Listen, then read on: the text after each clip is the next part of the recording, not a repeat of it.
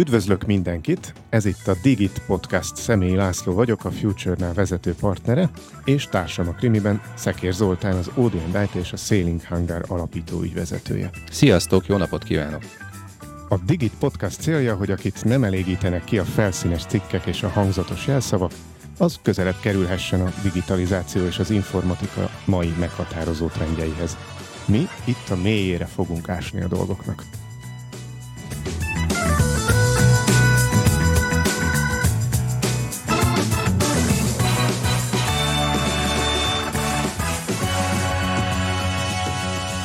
Szeretettel köszöntöm ismét a kedves hallgatóinkat, mert idén is lesz Digit Podcast, nem is egy, nem is kettő, de ez az idei első felvétel 2024-ben, és arra gondoltunk, hogy lehet, hogy ebből hagyományt is fogunk teremteni. Legyen megint olyan adás, ahol nem hívunk vendéget, hanem egymást kérdezgetjük. És mi is lehetne erre jobb téma, így évelején, mint a pénzügyek. Mégpedig azért, csak hogy így a tegnapi élményeimet minél előbb meg akarom osztani, mert, mert nem annyira tudom magamban tartani. A pénzügyminisztérium nagy termében voltam egy rendezvényen, és ott a, az egyébként ismert tényeket újra hallani a szakma szájából azért számomra kiózanító volt. Ugye KKV szektor a legnagyobb foglalkoztató Magyarországon, gyakorlatilag az alkalmazottak kétharmada egy kis közép vagy mikrovállalkozásnál dolgozik, de ehhez képest akár a beruházásokat nézzük, akár az árbevételüket nézzük, az már csak az egyharmadát adja a, a gazdaságnak, és a hozzáadott érték az meg 47 százalék. Én azt hittem, hogy alacsonyabb itthon, de hogy ez alig marad el az uniós 52 százalékos átlagtól. Tehát abban nem vagyunk annyira rosszak, hogy mekkora hozzáadott értéket termelünk, csak lehetnénk jobbak is. Viszont ami nagyon durva, hogy a tavalyi évben úgy tűnik megint rekordot döntött a külföldi beruházásoknak az összege, és ami felfoghatatlan szám, hogy a 13 milliárd euró, azt én kiszorozgattam, az közel 5000 milliárd forint pénzösszeg, ez így bejön Magyarországra. Majdnem azt mondtam, hogy a magyar gazdaságba, de nekem, nekem az a benyomásom, így beszélgetve az emberekkel, cégvezetőkkel, tanácsadókkal, beruházásmenedzserekkel, hogy az újabb típusú, vagy a, vagy a a, a tavalyi évet jellemző beruházásoknál, mert nagyon kevés KKV-t találsz, aki ebbe bele szagol, aki ebből a, a bejövő pénzből részesedik, mert ide jön egy kínai, egy koreai, nem tudom, ázsiai cég, az ő kultúrájukban nincs feltétlenül benne az, hogy, hogy akkor itt uh, szerezzen alvállalkozót, stb. Úgyhogy ezek a, a pénzügyi nagy makrogazdaság, ezt a csúnya szót használom, ezek a számok uh, azok, amikből idén is kiindulunk. És az a kérdés, hogy tudunk-e idén jobbak lenni, mint, mint tavaly, ha mi kkv vagyunk. És akkor arra gondoltam, hogy arról is érdemes ma beszélgetni, hogy hogyan lehet jobb esélye egy KKV-nak, hogyan vezesse a pénzügyeit jobban ahhoz, hogy, hogy bele tudjon harapni úgymond ebbe a tortába is. De ezek voltak így az első gondolataim a mai adás kapcsán. Hát a, reméljük, hogy nem vesztettük el a hallgatók felé csak a gondolatfelvetésben, és nézzük meg, hogy mi az, ami, ami esetleg érdekes lehet. De például, ha elkezdem elemezni, meg végig szétszedni azt a gondolatot, amit mondtál, ebben nagyon fontos figyelmeztetés van. A Magyarországra érkező multik nem magyar alvállalkozókat választanak. Nagyon függ az országtól, de hogy körülbelül ott tart most mondjuk egy ázsiai beruházó, mint ahol a legelső német beruházók is tartottak 20 20 plusz évvel ezelőtt. Tehát akkor ez, ugyanez volt a németeknél is, hogy igazából csak... szerint nem jelent jót.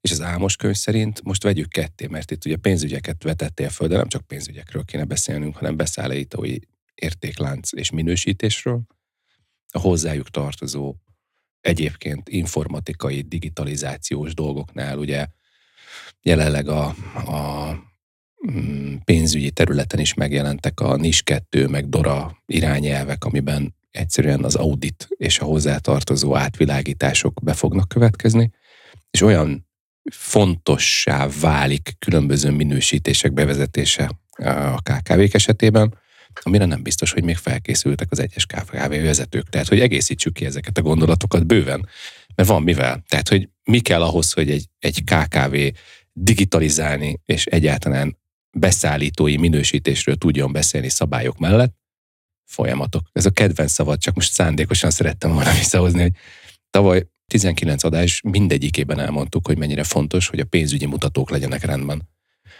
a cég életében, amihez folyamatok kellenek, és aki, aki ugye nem akar a, a hasitasi nem kér kódot típusú gondolkodásból kitörni, annak nem biztos, hogy meg lesz a következő öt évben az a piaca, ami eddig megvolt. Ez az, ami, ami mint üzenetben nem most így egy ilyen piros lámpát gyújtott meg, vagy bármi, de hogy, hogy alapjában véve, és mind a ketten már doktorálunk a bizonyos témakörökben, és ehhez az, az is jár, vagy azzal, azzal jár, hogy nekünk oktatnunk is kell. Ugye a Laci Óbudai Egyetem, én Miskolci Egyetem és Tokajhegyalja. Ugye nálam adatbáziskezelés, meg vállalatirányítási rendszerek, illetve kibor, kiberbiztonság és uh, szoftverjog. Kiborg biztonság, Kiborg. ez egy jó új szó lenne. Kiborg, ez a, próbáltam a diszlexiámmal kitörölni az agyamból. A, Lehet, hogy ez egyszer még releváns lesz a Ez fontos lesz. Során. És a, én azt szeretném megkérdezni, Laci, hogy, hogy az, amit te innovációból az elmúlt időszakban csináltál, és meg egy fontos dolgot szeretnék mondani, hogy a Laciék cége öt éves lett, a, az ODN IT meg 20 éves lett. És hogy ebből a szempontból közelítjük meg mi néha ezeket az innovációs, meg gazdasági kérdéseket, hogy mennyi szívással, vagy mennyi örömmel járt ez az időszak, amiben mi eredményeket értünk el. És a, a, az innovációhoz kapcsolódó gondolatok azok nálad, hogy jönnek elő ebben az évben például, hogy indultatok neki? Hát ez egyszerre három kérdés szerintem. Uh-huh. Az mhm. év, vagy az én fejemben három válasz, inkább azt mondom. A, az évnek úgy indultunk neki, hogy a tavalyi évben egy picit kevesebb márkát építettünk, idén, idén ismét vissza fogunk térni ehhez, hogy, hogy újra tudatosítsuk magunkban is elsősorban, hogy akkor miért is vagyunk és kik vagyunk, de nyilván ezáltal, a, vagy ezzel együtt párhuzamosan az ügyfelekkel is. És ezen a tegnapi eseményen is azért voltunk támogatók, hogy, hogy meg tudjuk jeleníteni ezt a szálat. És nagyon érdekes, hogy tegnap a pénzügyminisztérium államtitkár asszonya ugye a zárszóban megemlítette, hogy, hogy hát a digitalizáció az már nem versenyelőny, hanem az már egy ilyen belépési küszöb, ugye egyáltalán a vállalkozói létbe egy belépési küszöb. Erre még szeretnék majd visszatérni, hogy azért a digitalizációnak több szintje van. Nekem erre évekkel ezelőtt készült egy, egy modellem, a digitális munkavégzés öt szintje, és van olyan szint, ami még versenyelőny, míg közben már egy alacsonyabb szint az meg belépési küszöb.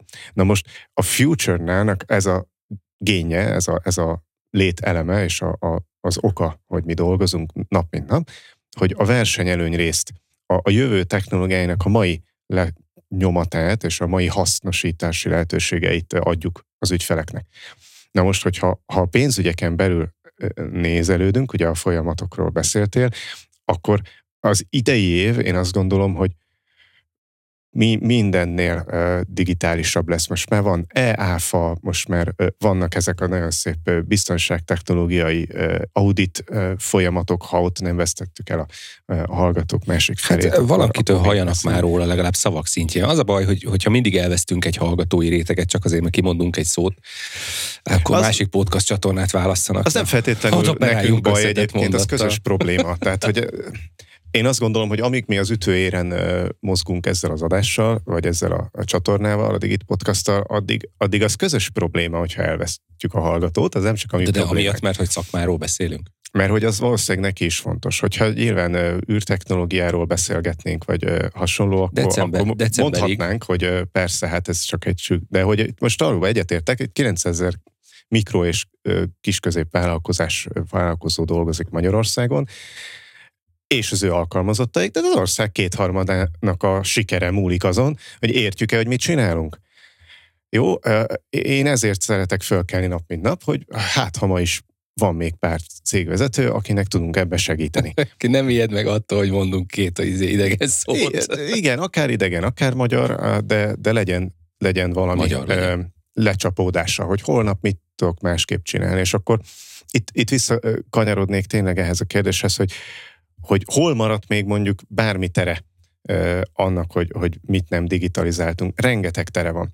Mert ugye mindaddig, amíg csak a, a jelentés szolgálatot nézem, hogy adóhivatal meg KSH, nagyjából ugye ez a két irány, ahová mennek a, a, a kötelező beadandó havi negyedéves egyéb dokumentumok, ami most már nagyrészt nem is dokumentum lesz, hanem, hanem adat amíg csak ezeket nézem, jaj, de jól letudtam, addig igazából nem céget vezetek, hanem a saját belső könyvelési kötelezettségemet.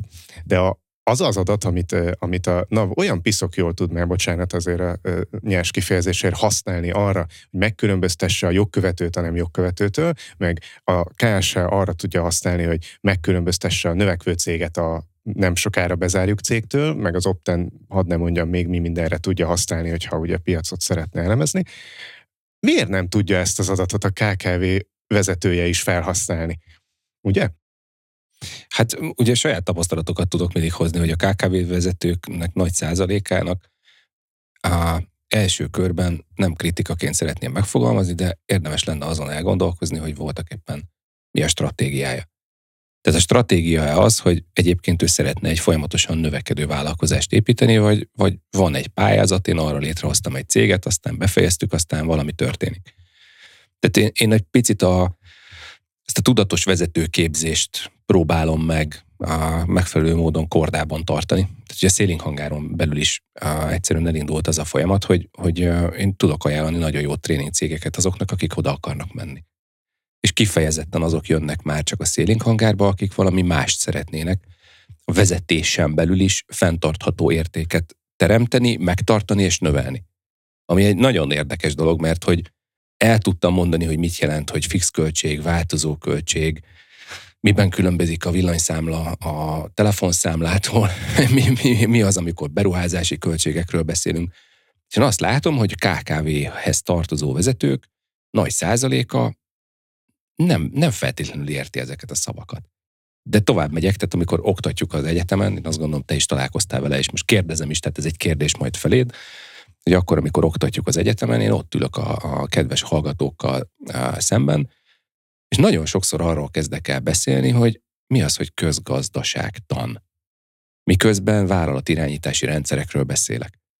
És nálad, kedves hallgatók, nézőknek mondom, hogy Laci előtt van egy papír, amin különböző osztályozása van azoknak a vállalatirányítási rendszereknek, amely különböző érettségi szinten érdemes vagy javasolt használni. És ebben az érettségi szintben a, az első és legfontosabb pillanat, hogy elkezdem elemezni, hogy mennyit költök, vagy mennyi, mennyi bevételem van, és mire kezdem el költeni. Ami kifejezetten arra szolgál, hogy a nyereségem hány százalékát forgatom vissza. Mit fogok belőle csinálni, mit innoválok belőle erre a, erre a dologra. Te hogy látod? Mert most így elmondtam, hogy mi az, amit én tapasztaltam, de hogy ezt te hogy látod? Fontos info, hogy én most éppen nem oktatok, valószínűleg még második fél évben se fogok majd, majd Az Óbudai Egyetemtől kérdezem, hogy ez hogy lehet? Á, még nem, nem hírezteltem, hogy én oktathatnék is, inkább most még, még kutatok meg, meg olvasok. Viszont korábban azért oktattam általában menedzsment szociológiát, meg vállalati kultúrát, uh-huh. tehát hogy pont olyan dolgokat, amikről egyébként itt is rendre beszélünk. Azt hiszem, hogy az egész országban általánosan alacsony a pénzügyi tudatosság, meg a pénzügyi fogalmi készlet. Ezt nem, nem varnám senkinek a saját nyakába egy pontig, mert hogy nyilván az iskola rendszer olyan, hogy nem, nem megy bele annyi információ. Tehát épp úgy nehezen birkózunk meg azzal, hogy mi az, hogy rövid vagy hosszú távú befektetés egy családi kasszában, mint ahogy nehezen birkózunk meg ezzel, hogy mi az, hogy bevétel és nyereség egy vállalati kasszában. De én azt hiszem, hogy, hogy aki komolyan veszi, és, és találkozom ugye emberekkel elég sokat, tehát aki komolyan veszi, az elkezdi valahogy megtanulni.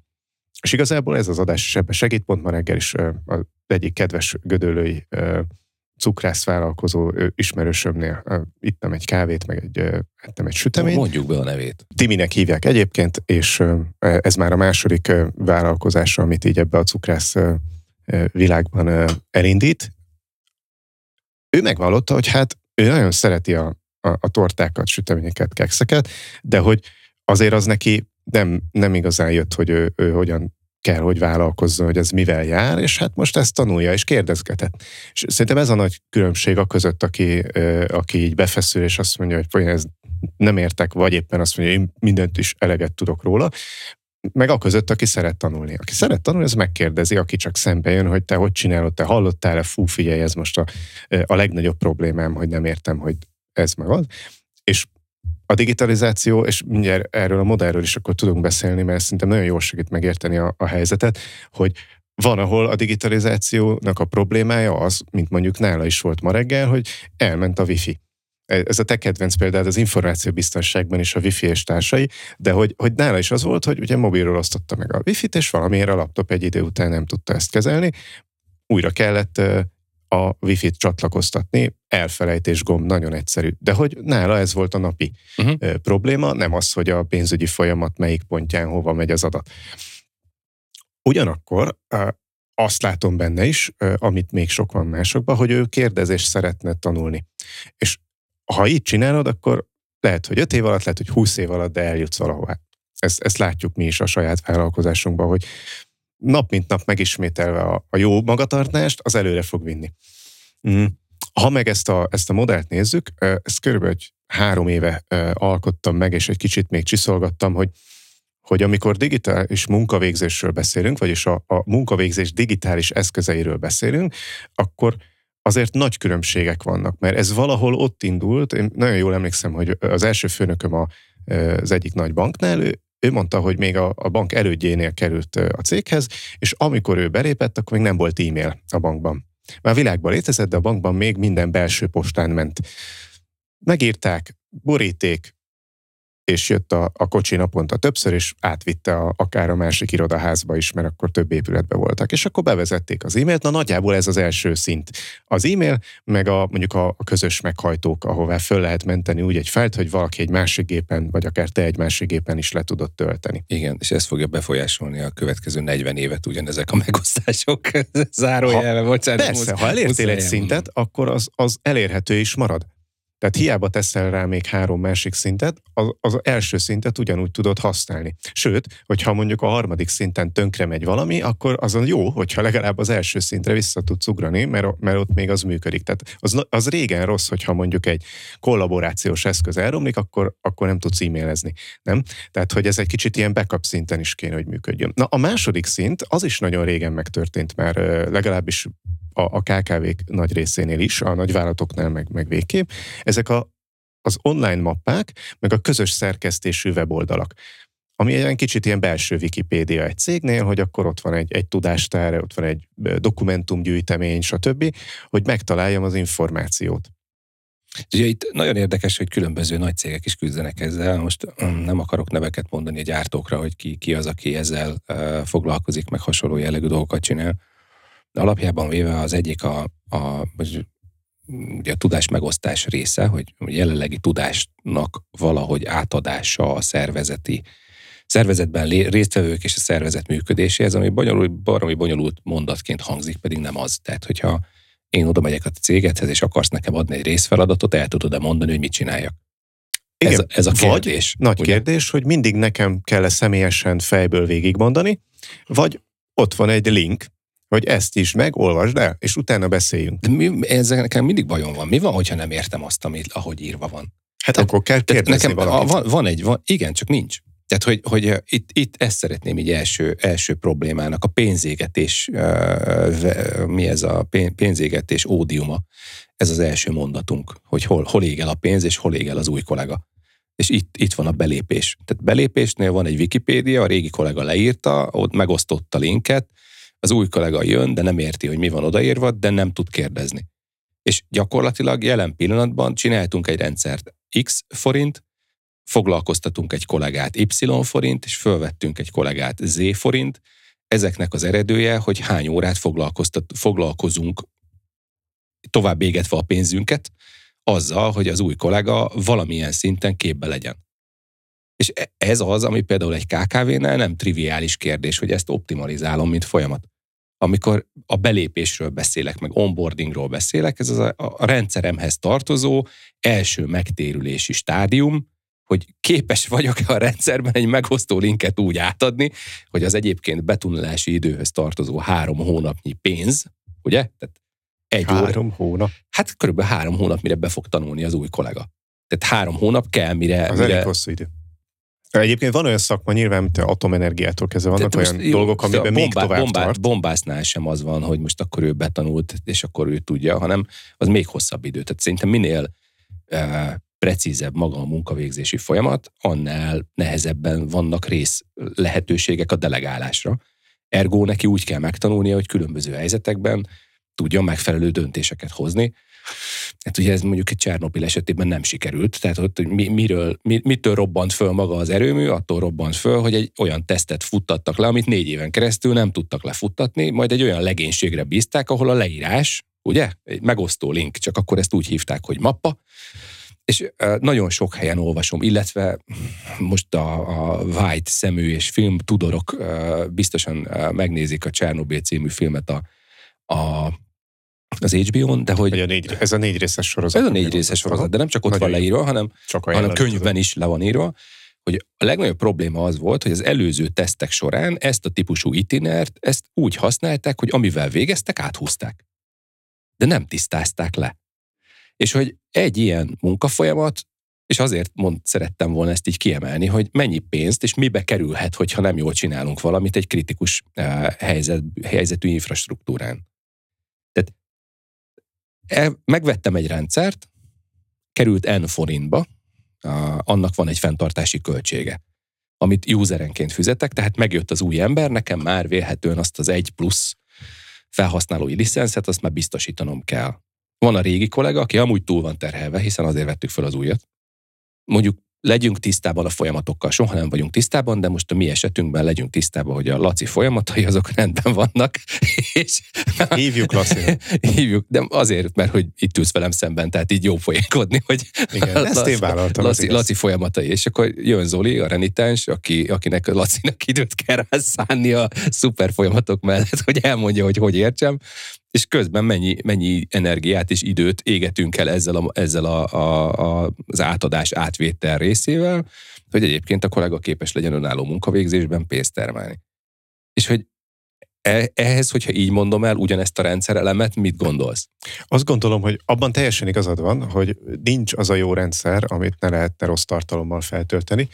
Tehát arra nagyon oda kell figyelni, hogy valóban le tudjuk-e mondjuk írni, vagy rajzolni, vagy, vagy át tudjuk-e adni vizuálisan ezeket a, az információkat, de ha, erre odafigyelünk, és valóban olyan szemmel írjuk meg azt a pár információt, hogy végig gondoljuk, hogy egy kicsit tapasztalatlanabb, és pláne a céget nem ismerő kollega érkezik, akkor is úgy világos legyen, akkor biztos, hogy gyorsabb lesz így, és kevesebb pénzt égetünk el így, mint hogyha eszköztelenül azt mondjuk a kollégának, hogy old meg, taníts be az új embert. Semmit nem adok hozzá, üljetek le, vagy menjetek el kávézni, vagy álljatok együtt a gépnél, mit tudom én, nem érdekel, csak tanuljon be.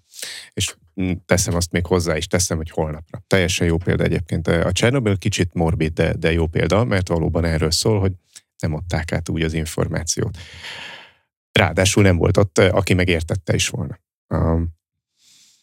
Na jó, ez a második szint. Én azt gondolom, hogy a, a legtöbb vállalkozás egyébként most már a harmadik szintet kezdi használni, a mert a harmadik szint? szint az, amit hát csúnya szakszóval kollaborációs eszközöknek hívunk, meg a feladat menedzsment eszközök is ide tartoznak. Tehát amikor már nem csak fölrakok egy ilyen pontszerű információ halmazt, vagy több információ halmazt így egymás mellé egy ilyen belső oldalra, hanem van egy folyamat szemlélet, hogy első lépés, második lépés, van egy kollaborációs szemlélet, hogy tudom, hogy melyik lépés kinek a feladata, mi a határideje, össze tudom nézni, hogy nem tudom, az egyik kollégámon kétszer annyi van, mint a másikon, és így tovább.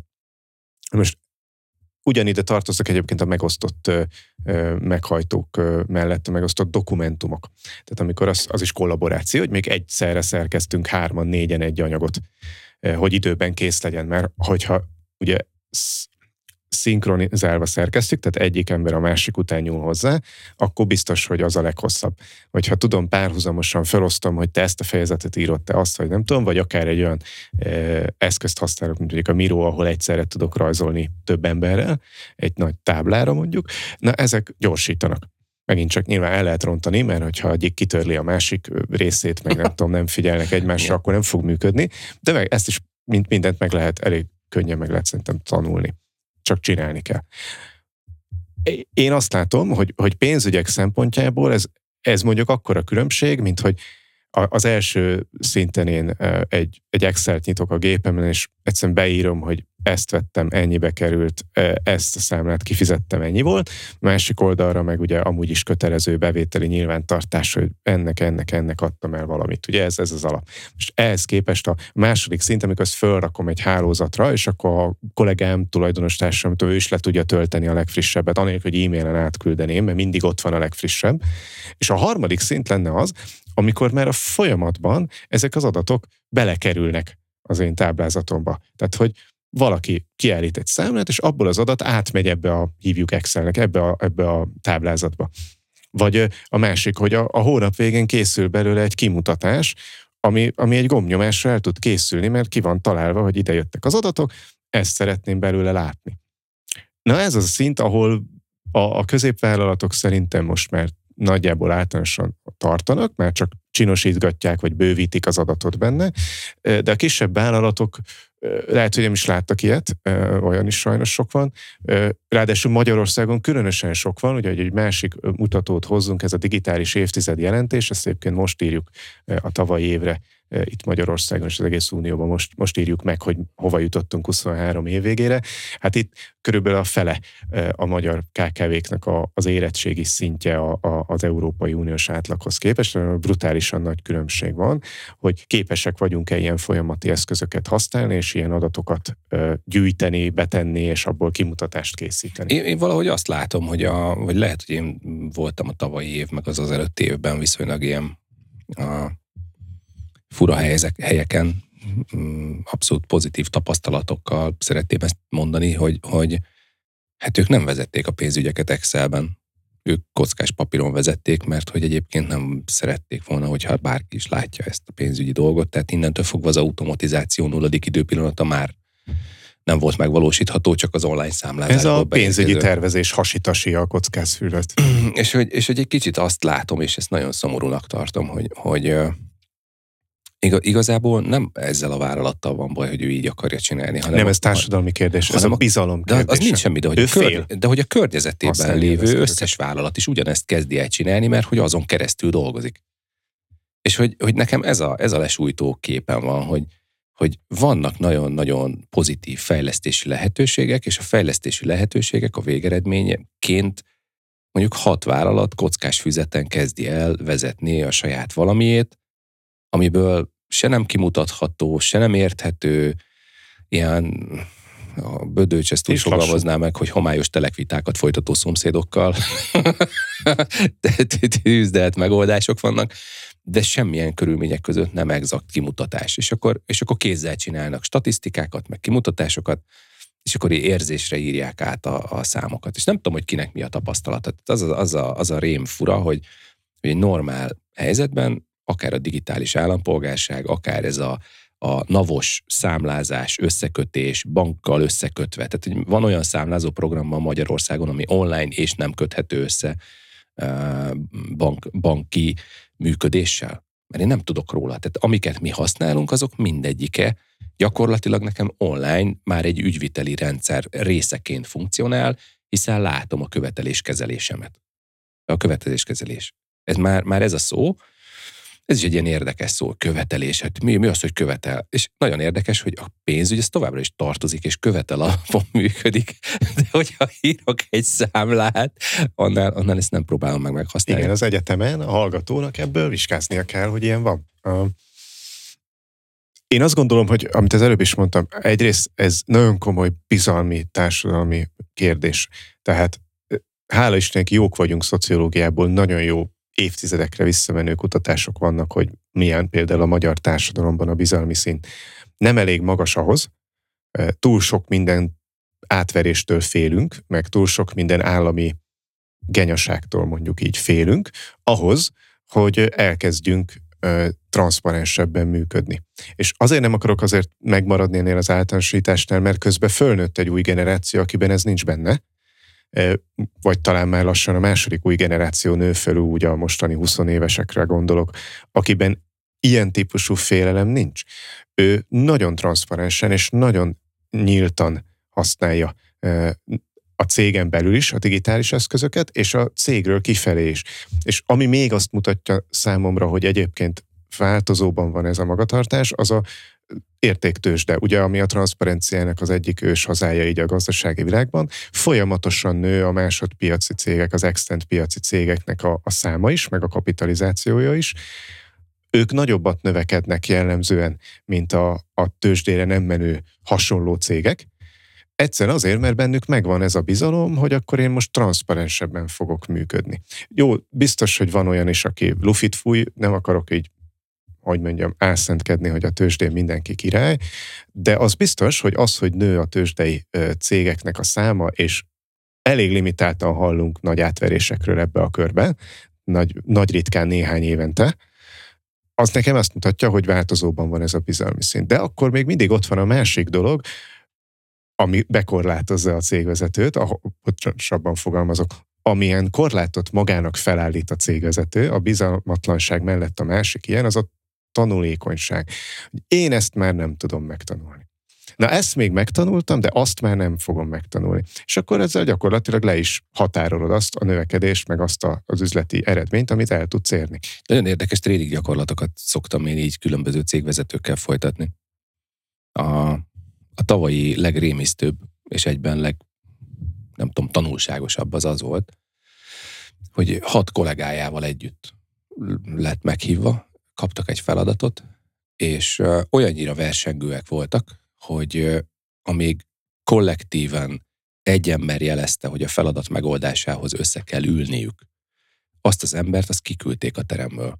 Milyen volt ezt megélni? De, nem, nem tudom, hogy felfogták-e, hogy nekik milyen volt, de hogy nekem borzalmas volt. Mégpedig azért, mert a legfiatalabb kollégáról beszéltünk, aki kettő hete volt a cégnél, realizált egy problémát, elmondta a többieknek a jó megoldást, és hogy hallgassanak rá, kérte a támogatásukat, majd a vezető azzal a vehemenciával kizavarta egészen konkrétan a teremből, mert lelassítasz bennünket, és ne dumálj vissza. És így nyilván most ez egy tréning, ahol, ahol azonnal én nem kezdtem el itt izé megállítani ezt a történetet, mert kíváncsi voltam, hogy egyébként, ha kiküldik azt, aki tudja, hogy merre menjenek, akkor, akkor sikerül megoldani, és ha igen, mennyi idő alatt. A végeredmény az volt, hogy nem tudták megoldani. Hiszen a, a bent maradó emberek már ettől nyilván befeszültek, ezért már nem volt innovatív, a társaság nyilván lefagytak, és az egész a ó nagy vezetőre volt bízva, hogy majd akkor ő tudja. De nem tudta, tehát hogy szeretném rögtön visszacsatolni, hogy bölcsessége határtalan volt, csak hát ez a határ az túl messze volt ahhoz, hogy az alatt az időegység alatt elérje. Tehát, hogy ebben én azt gondolom, hogy mindenféleképpen egy ilyen nagyon fontos benyomást tapasztaltam, hogy lehet, hogy még egy picit hátrébről kéne kezdeni ezt az oktatást, vagy vezetőképzést, mert ugye tavaly egyszer már elmondtam, most idén is szeretném megismételni, hogy a tanácsadó vagy a fejlesztő az egyrészt nem dísz. Nem azért megyek oda, meg nem azért megyünk oda, hogy az összes eddigi elhallgattatott kollega helyett új versenytárs jöjjön a főnök mellé, hanem mi szeretnénk azt elérni, vagy én szeretném elérni személy szerint néha, hogy egy, egy ilyen típusú vezető az tapasztalja meg, hogy ha, ha egy csapatban dolgozik, akkor a csapatnak a működése az attól válik csapatszerű működésé, hogy mindenkinek vannak különböző erősségei, és nem a gyengeségeit erősítem föl, hanem az erősségeit próbálom meg a csapat és az előrehaladás érdekében motiválni. Mm, ilyen fura dolgokat beszélünk pénzügyeknél, de hogy azért hoztam elő, mert hogy a fejlődésnél, abban az esetben, ha egy ilyen mondat van, hogy menjünk el egy picit vezetőképzésre, rendszerint az a, hogy nincs rá pénzünk. Tehát arra van pénzünk, hogy elégessünk irdatlan mennyiségű időt, és ez a, találjuk ki magunknak, hogy miért van x százalékos fluktuáció, de arra nincs pénzünk, hogy fejlődjünk. És ezt is egy ilyen anomáliának e, szeretném jelezni, hogy ezzel neked milyen tapasztalásaid vannak. Nagyon jó, hogy előhoztad, mert hogy rákötnék az előzőre, a, a, amit magyaráztam, hogy szerintem két nagy önkorlátozó mechanizmus van. Az egyik a bizalmatlanság, a másik pedig ez a nem tudom megtanulni, amit úgy is mondhatnánk, hogy, hogy az önbizalom hiánya. És amiről te beszélsz, az meg a másik oldala annak a bizonyos pacinak, az meg a túlzott önbizalom. Mert ugye szoktuk mondani, hogy az önbizalomnak van egy ilyen egészséges szintje, és ha ahhoz képest kevés, akkor, akkor az gyakorlatilag nehéz elérni bármit is, mert hogy hát én ezt nem tudom megtanulni, hát nem. Ha viszont túl sok, azzal meg szintén nehéz elérni bármit is, mert akkor aztán nekem nem mondja meg senki, hogy mi van. Legyen az alkalmazott, tanácsadó, NAV, mindenki hülye. Igaz? Na, és akkor erről, e, erről beszélünk, amikor arról beszélünk, hogy most akkor mire költjük a pénzt. Mert igazából aztán ezekben a szituációkban a, a, a, a cégvezetésnek a kérdés feltevése rossz. Mert ő azt kérdezi meg, hogy van-e pénzem arra, hogy most elmenjünk egy tréningre. Nem azt kérdezi meg, hogy mennyibe kerül nekem az, hogy most így dolgozunk. Vagy mennyibe kerül nekem az, hogy már M plusz egy egyszer nem tudtuk határidőre teljesíteni a feladatot. Vagy mennyibe kerül nekem az, hogy most öt emberrel két ügyfelet tudok kiszolgálni, és nem hármat. Mennyibe? Tehát, hogy nem azt kérdezi meg, hogy a fejlődést mennyire érné meg elér. Tehát, hogy ha azt kérdeznénk meg, hogy mennyivel több pénzem lenne, hogyha jobban dolgoznék, és kiderül, hogy én olyan pancser vagyok, és olyan alacsony színvonalon dolgozom, hogyha egy kicsit dolgoznék jobban, azzal is sokat keresnék, akkor megpróbálnék minden erőmmel egy kicsit jobban dolgozni, és hogyha van egy kis eszem, akkor valószínűleg ugye az egy, egy nagy truváj, hogy az ember kitalálja, hogy ugyanolyan inputból ugyanolyan output lesz, hogyha ennyit értünk el magunktól, akkor valószínűleg kéne egy külső szemlélő, meg egy külső ilyen katalizátor ember, aki behoz új szempontokat, meg új formákat a munkavégzésbe. Ja, az a nehéz, mert tök jó, ezt mindennel egyetértek. Tehát ez nagyon-nagyon fontos, hogy minden. Ez jó zárszó, de azt hiszem még van egy kis időnk nem arra gondoltam, hogy most le- lezárom, hanem arra gondoltam, hogy egyetértek. Próbálok tőled is tanulni, hogy nyitott vagyok a tanulásra, én is tanulok. Hogy... Igen, és. Igen, és az jutott eszembe, hogy mihez viszonyítjuk a valamit. Tehát, hogy vannak erre speciális szavak, amiket, amiket nagyon nehezen mondunk ki, mert, mert ilyen életidegen. Tehát van ez a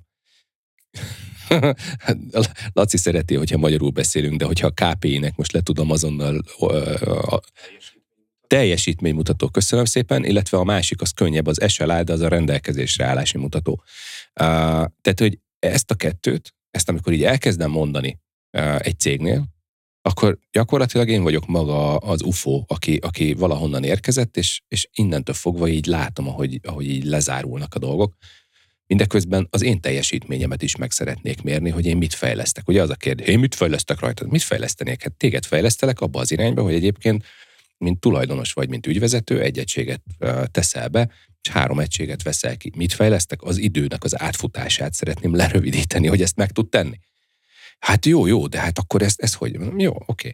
Nézzük meg, hány napot szeretnél ezzel foglalkozni? Ennyit mi a saját magaddal kapcsolatos elvárásod? Ez. De mi az én elvárásom ebben a kapcsolatban, ha már ez ilyen partneri kapcsolat? Nyilván, hogyha én elvégeztem, akkor legyen egy teljesítésigazolás, és egyébként az én teljesítményemet azt leszel kedves kifizetni, de alapjában véve én azért csinálom, hogy ne a kasszában csörögjön a kredit, hanem, hanem azt szeretném, hogy ez a vezető ez sikert érjen el, fusson be elsőnek, más ta- technológiával, más taktikával, más módon az ő kollégáinak csillogjon a szeme ahhoz, hogy, hogy ő még többet tudjon tőlük visszakapni.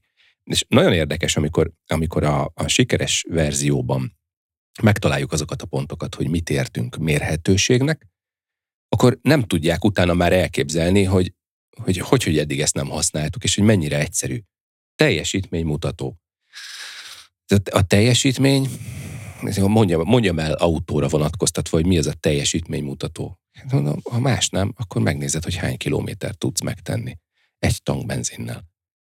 Az a teljesítményed. Annyit tudsz menni, nem többet, pont annyit tudsz menni, és ez befolyásolja azt, hogy milyen dinamikával vezetsz, befolyásolja, hogy milyen az idő ott kint, mert nyilván egy jeges úton, szeles körülmények között, esőben, nem tudom, hogy micsoda, városban állva több órát, egészen más mutatókat kezdesz el fölvenni. De a cégvezetés is ilyen, hogy én úgy vezetek céget, hogy nem tudom, hogy mi van. Tehát úgy ülünk le itt most podcastozni, hogy nem tudjuk, hogy mit szeretnénk elmondani, mert ez nagyjából ezt jelenti, ha nincs teljesítménymutató. Hogyan tudod értékelni a céget? Honnan tudod elmondani egy takarító vállalkozásnál, pénzügyekről beszéltünk, a pénzügyeknél megveszem a legújabb, nem tudom, egy domestoszt. Megérte? Tehát honnan tudom, hogy megérte innoválnom, beruháznom valami újításba, ha a végén a vásárlói elégedettség amiben azt mondják, hogy akkor kérünk még egy takarítást, vagy ajánlunk másnak, nem jelenik meg. Nagyon jó. Pontosan elvittél minket a negyedik szintre ebből az öt szintből, ami számomra a digitális munkavégzés formáit jelenti. Amikor már vannak terveim, a harmadik szintről már vannak tényeim, és ezeket tudom ütköztetni. És nagyon érdekes, tegnap, ugye mondod az innováció, tegnap ezen a rendezvényen, ezen pont azt feszegettem a hozzászólásomban, hogy elég jól szerintem fölfejlődtünk abban, hogy, hogy innováljunk, hogy arra helyezzünk hangsúlyt, hogy alkossunk új terméket, szolgáltatást, vannak pályázatok rá, van kutatásfejlesztés, vannak egyetemi és vállalati együttműködések, vannak befektető alapok, befektetési alapok, egy csomó minden van. Most már csak katalizálni kell ezt az ökoszisztémát, hogy még jobb legyen, de jó úton vagyunk. Igen ám, csak ugyanazt látom, mint a nagyvállalati szinten 5-6 évvel ezelőtt, hogy a mások által kitalált innovációkra való nyitottság és az innovatív dolgok alkalmazása az nem megy annyira. És ez például, hogy legyen egy pénzügyi tervezésem, amit össze tudok vezetni eh, a meglévő tényekkel, de nem úgy, hogy érted, három napot ülök én meg egy Excel értőt a gép előtt, hanem hogy ez egy rendszer, ami nekem megcsinálja az összevezetést, és én már, mint vezető, csak értékelem, amit látok benne. Na, ezt a fajta innovációt, ezt sok évvel ezelőtt, nem sok, de jó pár évvel ezelőtt feltalálták, és itthon is tök jól elérhető többféle verzióban. Az a kérdés, hogy használom-e. Na ez lenne a negyedik szint, amikor már személyre szabott, tehát az én cégemre szabott alkalmazásaim vannak, és elejétől a végéig a folyamat, onnantól, hogy én megtervezem, odáig, hogy az eladott dolgokat és azoknak a költségét ezzel a tervel összevezetem, ez mind benne van a számítógépnek hívott csodában bármit is értünk a számítógép és az azt működtető számítástechnikus alatt. Ha, igen, a számítástechnikus, köszönjük szépen Zsoltnak, hogy ezt kitalálta, és én ezt azóta is el tudom mondani. By the way, az ő fia egyébként nem szereti már ezeket a típusú e, ügyviteli rendszereket. Tehát ő megvan róla győző, generációs különbség, négy, négy generációról beszélünk, és ugye a fiatal, legfiatalabb vezető, aki, aki belépett, ő azt mondja, hogy én adok neki normális feladatleírást, ő meg tudja csinálni, nekem nem kell, hogy rendszerben dolgozzon. Tehát nem, nem így fogom elszámoltatni. Ez egy érdekes kérdés. De ami, ami még érdekesebb, hogy, hogy nagyon nem általánosítva, hanem egy konkrét példára szeretnék utalni, amikor egyszerűen a, a cég vezetőjét túlnőtte a cég, már nem tudja, hogy mit csinál, és ezért elaprózódik, és próbálja visszakapni az irányítást a már nem létező cége fölött, de még ki sem akar belőle szállni, csak így nézi tehetetlenül, ahogy zónó repülésbe kezd. És alapjában véve mm, szerintem nagyon nehéz minden kollégának azt átélni, hogy hogy kövessek valakit, aki nem tudja, hogy merre megy. És ez egy szívbe markoló élmény megint, hogy, hogy van egy cégem, és egy, egy helpdesk rendszerrel próbálom meg ezeket a típusú nem tudásaimat. Tehát azt látom, hogy, hogy na, a, az elmúlt mondjuk öt év tapasztalatánál, ahol a cégvezetés elvesztette a fonalat, hirtelen megjelent egy helpdesk. Ez most nem ledegraláló a helpdeskesekre, mert láttam nagyon jó helpdesk rendszereket, és hogy nagyon jól össze lehetett kötni, de hát látta, azért nyilván voltam ott én is olyan építőipari vállalatnál, ahol helpdesk rendszerben törtek emberek a bevezetésében, mert hogy nyomon lehetett őket követni. Tehát ugye be kellett jelenteni, és onnantól fogva, hát kiderült, hogy nem annyi nyomtató patron fogy, mert hogy sokkal kevesebb, nem, nem, nem azok a bejelentések nem úgy vannak, meg hát nekem amúgy sincs bajom a csajozó informatikusokkal, hogyha azt munkaidő után teszik mindenki által beleegyezett módon, de hogy munkaidőben szerintem indokolatlan a sok ügyfélhívás. És hogyha ezt egy helpdesk rendszer ki, szignifikánsan kimutatja, és én azt minden hónapban el kell küldenem egy felettes vezetőnek, akkor teljes joggal fogja tőlem és az informatikus kollégától megkérdezni. Jobb napján kávéval a kezében, rosszabb napján kicsit emeltebb hangon a folyosón, hogy ugyan mondjam már meg, hogy a teljesítménymutatók és a KPI alapján történő forint elszámolásban miért számlázok ki neki annyit.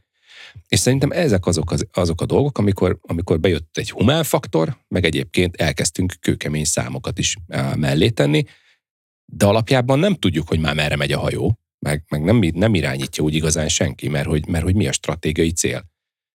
minden évben azt mondjuk, hogy van stratégiája a cégnek, és hogy rendületlenül előre. Ezek a kedvenc mondataim a karácsonyi izé, zárópartin, meg a, meg a évelején összehívjuk a teljes gárdát, és elmondjuk, hogy előre. És ez nagyon jó pofán hangzik, de hogy mihez képest megyünk előre? Van ez a régi mondás, de hát ezt neked kéne mondani, mert te nem. szoktad azt, azt a bizonyos járművet irányítani, hogy a semmilyen szél nem jó annak, aki nem tudja, hogy melyik kikötőbe tart.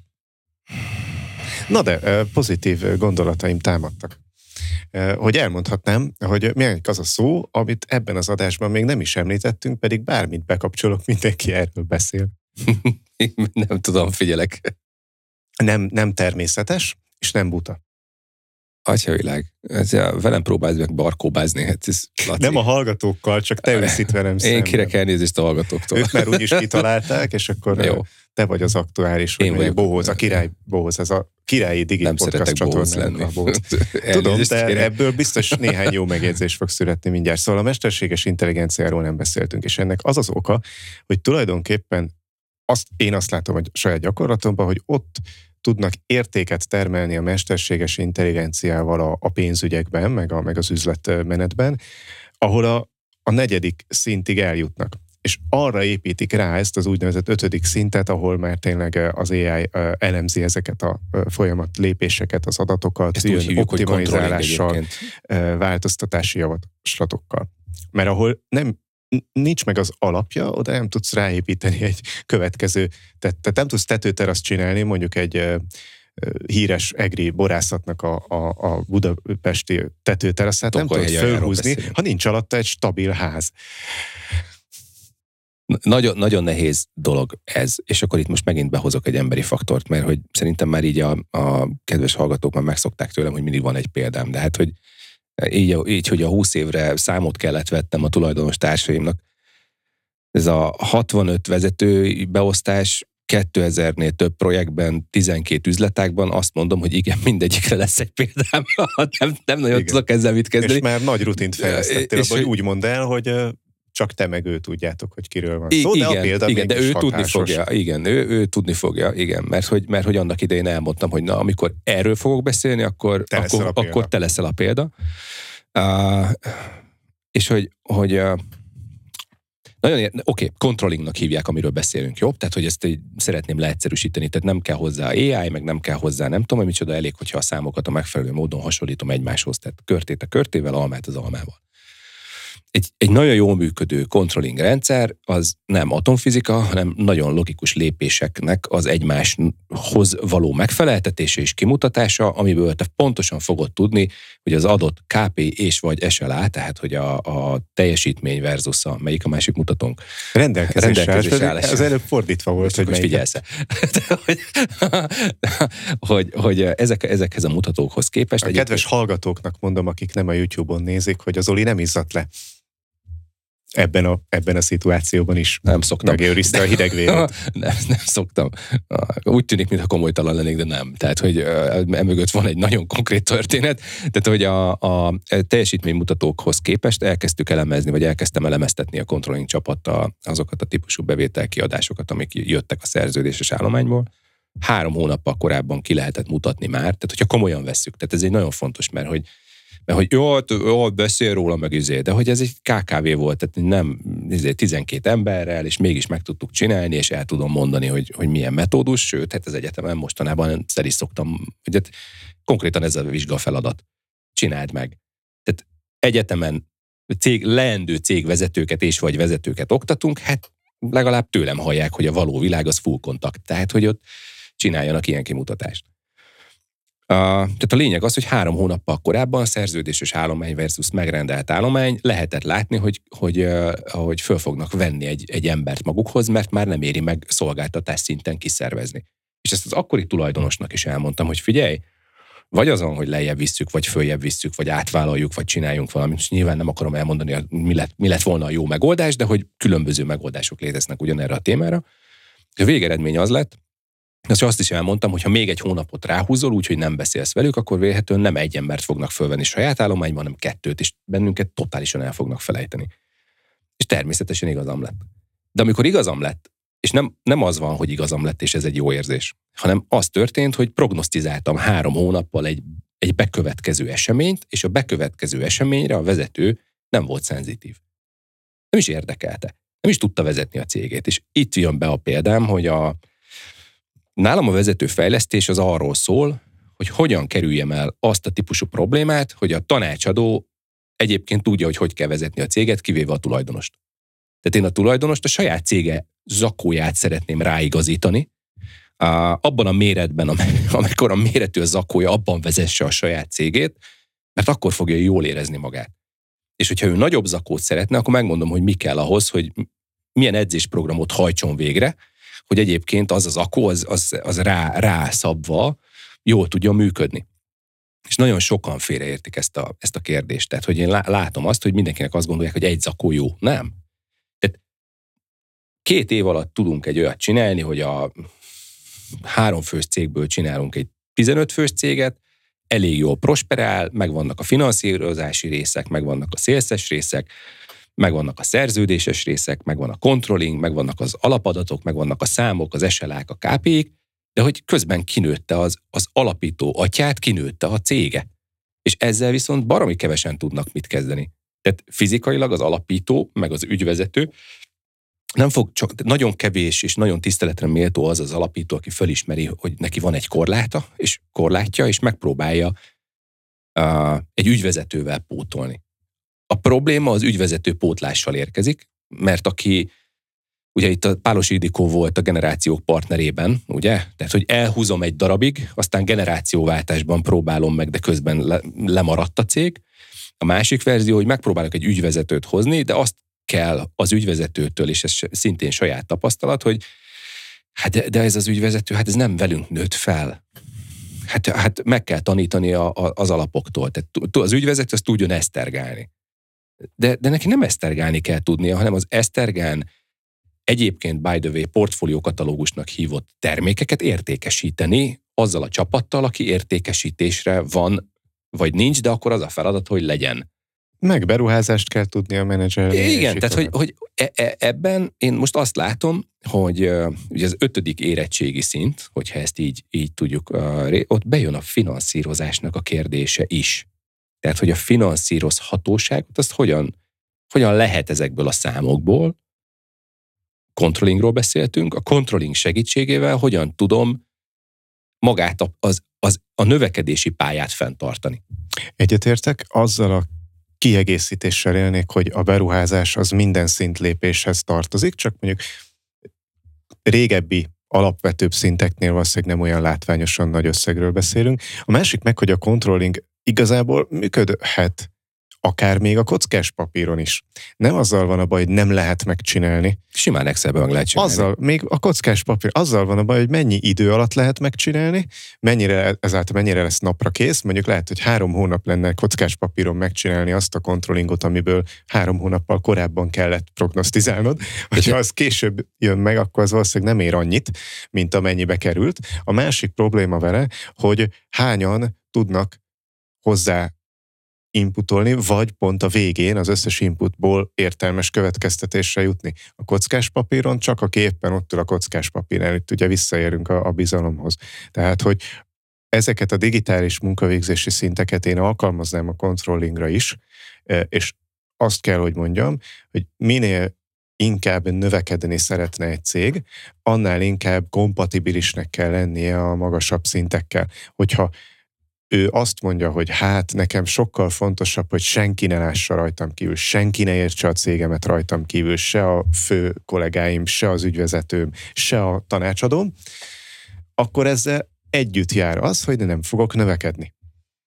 Egy ponton túl, valószínűleg pont azon a ponton túl, ahol már van ügyvezetőm és van tanácsadóm is, na azon a ponton már nem fog tudni növekedni ilyen bizalmatlanság mellett. Ez az én tapasztalatom. És akkor vissza szeretnék kérdezni, hogy egy pár napja küldtél is nekem egy ilyen feladat példát. Hogy ha jól értem, akkor ezt a feladatot te már kiosztottad, tehát hogy van egy tapasztalatod, hogy egy ilyen 6-8 kérdést egy egyszerű 4-5 oszlopos adatsorra a táblázatban, azt hogyan válaszolnak meg ezek a diákok. És vajon azt ők mennyire értik, vagy mennyire jut idő mondjuk így megbeszélni ezt a feladatot, hogy ő nekik valójában nem az Excelnek kell válaszolniuk, most abban osztottad ki a feladatot, de nekik egy cégvezető felé kell ezeket a kérdéseket megválaszolni, és úgy kell tudni kommunikálni, hogy a cégvezető megértse a választ. Így, így épült föl maga a, a, maga a képzés. Tehát ez egy nagyon fontos dolog, hogy mi ketté választottuk ezt, és nagyon köszönöm a, általad is ismert doktor Homolya Dániel. Ő volt az, aki... aki Szintén prosziencia aranyérmes. Így van. Ő volt az, aki, aki lehetőséget adott, hogy az ő szakukon, mert én egyébként nem azon a mm, szakirányon oktatok, hanem egy másikon, de hogy Dani volt az, aki kitalálta, hogy csináljuk ezt.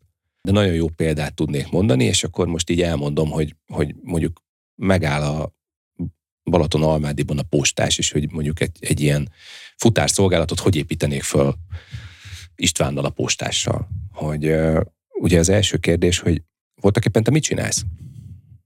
Ez egy nagyon fontos kérdés, mert, mert hogy ha azt mondja, hogy hát reggel hétre bemegyek a postára, és elhozom, amit kell arra a címre, ahova, akkor, akkor ez egy nagyon jó válasz. De ennél akarsz-e többet csinálni? És itt szoktak jönni a, a következők, hogy hogy akarok-e csomagolni, akarok-e, nem tudom én, autóval vinni, nem motorral, van-e létjogosultsága az autósnak a biciklis helyett. És már ezekre nem mindig van megfelelő válasz. De egy vállalkozásnál nekem nem azt kell tudnom, hogy most mit csinálok, hanem azt, hogy hogyan fogom tudni csinálni egy év múlva, vagy két év múlva, és ezek, ezekhez kellenek a számok tudom, hogy működik reggel, fölkelünk, és megkeressük az ügyfelet, most le fogom egyszerűsíteni, jó? Ez első pont, ami, amivel nekem foglalkoznom kell, hogy vagy megkeres az ügyfél, vagy én keresem meg őt. Ezt kiszervezheted, úgy hívják sales. Az, hogy mit adsz az ügyfél kezébe, azt úgy hívják, hogy marketing, de már költségről beszélek, mert hogy valakinek ezt a prospektust is el kell, meg kell csinálni. Majd megcsináljuk mi. Már hogy én, mint vezető. Nekem mennyi időm van arra, hogy prospektus gyártsak? Mert, mert én értem, hogy az egyik oldalon hülyén néz ki, hogy mit ki kell fizetnem. Ez, ez nagyon, nagyon megint egy ilyen van Instagram megjelenés? Hát hátől nagyon már az ügyfelek mondják, hogy legyen meg, hogy nem tudják tovább küldeni, de hogy, hogy nem, jó, akkor egy héten mondjuk egy képet megcsinálok neked, tegyük fel 20 ezer forintért. Hát azt, azt nem. Tessék meg kiszámolni, mibe kerül az a 20 ezer forint. Tehát ha és amennyiben én egy héten egy darab kocka képet kiküldök, megfelelő szöveggel ellátva, ez marketing, nem sales, még egyszer, tehát hogy nem, nem arról szól, hogy el akarom adni, hanem arról, szere, arról szól, hogy meg akarok mutatni valamit, egy tevékenységet meg akarok magamról mutatni. Erre lehet megkeresés, de ha aki erre építi a megkereséseit, az szerintem bajban van. És a marketing cégekkel sem feltétlenül tudok azonosulni. Mondja meg nekem, hogy hány forint per lead a, az, ami erő marketingel nekem. Meg tudja mondani? Nem tudja megmondani. Te meg tudod nekem mondani, hogy a, a mit tudom én, a mai adásunkat e, hányan fogják meghallgatni előre? Nem tudom megmondani, de satszolni tudok, mert hogy egyébként leforgattunk 20-at, átléptük a... Én na- nagyon büszke vagyok egy darab számra. A mi adásaink borzasztó összetett mondatokat használnak. Egy órán keresztül meghallgatni, én minden hallgatómnak, hallgatónknak szeretném megköszönni azt, hogy, hogy velünk van. Több mint kettő ezren hallgattak bennünket végig. Ez nem az a végighallgatás, amikor megszakítja, hanem amikor végighallgatja. Kettő ezer ember végighallgatott bennünket, és most már 12, azt hiszem 12 különböző országból. Tehát 12 országban vannak hallgatóink, akik de, de, de tudom, hogy nekik is az az egy óra, amit, amit ránk szánnak, az, az voltak éppen nekik fejlődési lehetőség.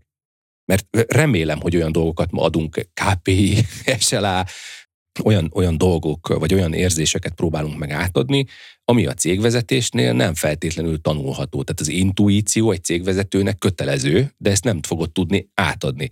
De példákból lehet, hogy ő érteni fogja, mert lesz ez a mint az idétlen időkig, hogy van önnek de vűje, nem tudom én de nem tudom, megnézem a konyhán. Tehát, hogy most el tud menni. Tehát mi lett, én azt, azt gondolom, hogy mi lettünk a konyha, ha jól értettem a kérdésedre a választ. Igen, a kérdésemre még nem kaptam választ, Na. de ezt szerintem a következő adásra fogom halasztani. De mi volt a az... kérdés? Most már...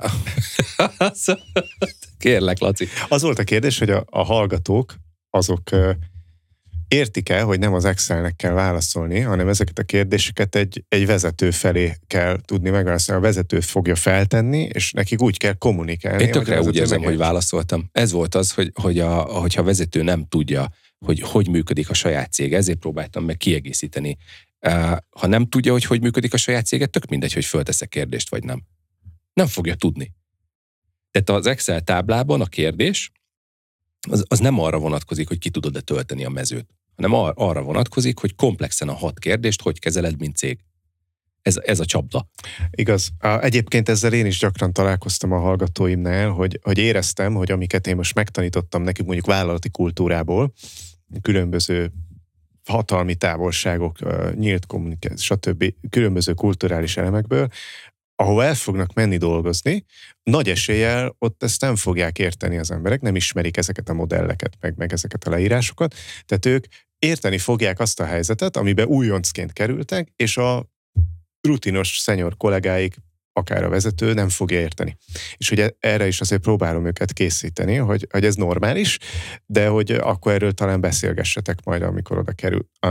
És hogy a vállalati kultúra az mérhető. E, ugyanúgy, mint ahogy a, a, a pénzügyek is mérhetőek. És itt a, a hallgatókra visszatérve, szerintem ezért kell az egy óra. Mert hogy nagyon sok ilyen e, adást látok, különböző webinárok, podcastek, stb., ahol 20-40 perces adástervek vannak. És az arra elég, hogy a KP és az SLA előkerüljön, de arra nem elég, hogy összetett Kivesézzék. mondatokban beszéljünk róluk. Most nem érted, hova Persze, akarok lyukadni. Hogyne, hogyne. Szóval, hogy arra nem elég, hogy igazából tanuljunk belőle, arra elég, hogy na ez a téma és hogy erről kéne beszélni. És én azt hiszem, eh, hogy azért vannak, akik minket végighallgatnak, mert ezt értékelik, hogy itt beszélünk is róla, eh, és végig beszéljük, hogy mit, mit érdemes eh, ezzel kezdeni. És azt hiszem, hogy akkor onnan tudjuk folytatni ahol most abba hagytuk, mert hogy igazából ez az adás, ez arra is kiváló lett, az így visszatekint az elmúlt felvételi időre, arra is kiváló lett, hogy megalapozza a következő adásainkat az idei évre. Azt hiszem sikerült újra az arszpoetikánkhoz visszakerülni. Örülök neki. Köszönöm, Zoli, hogy rábeszéltél egy ilyen közti adásra is. Ne viccelj, én köszönöm, Laci. És a hallgatóknak pedig köszönjük a figyelmet. Köszönjük szépen.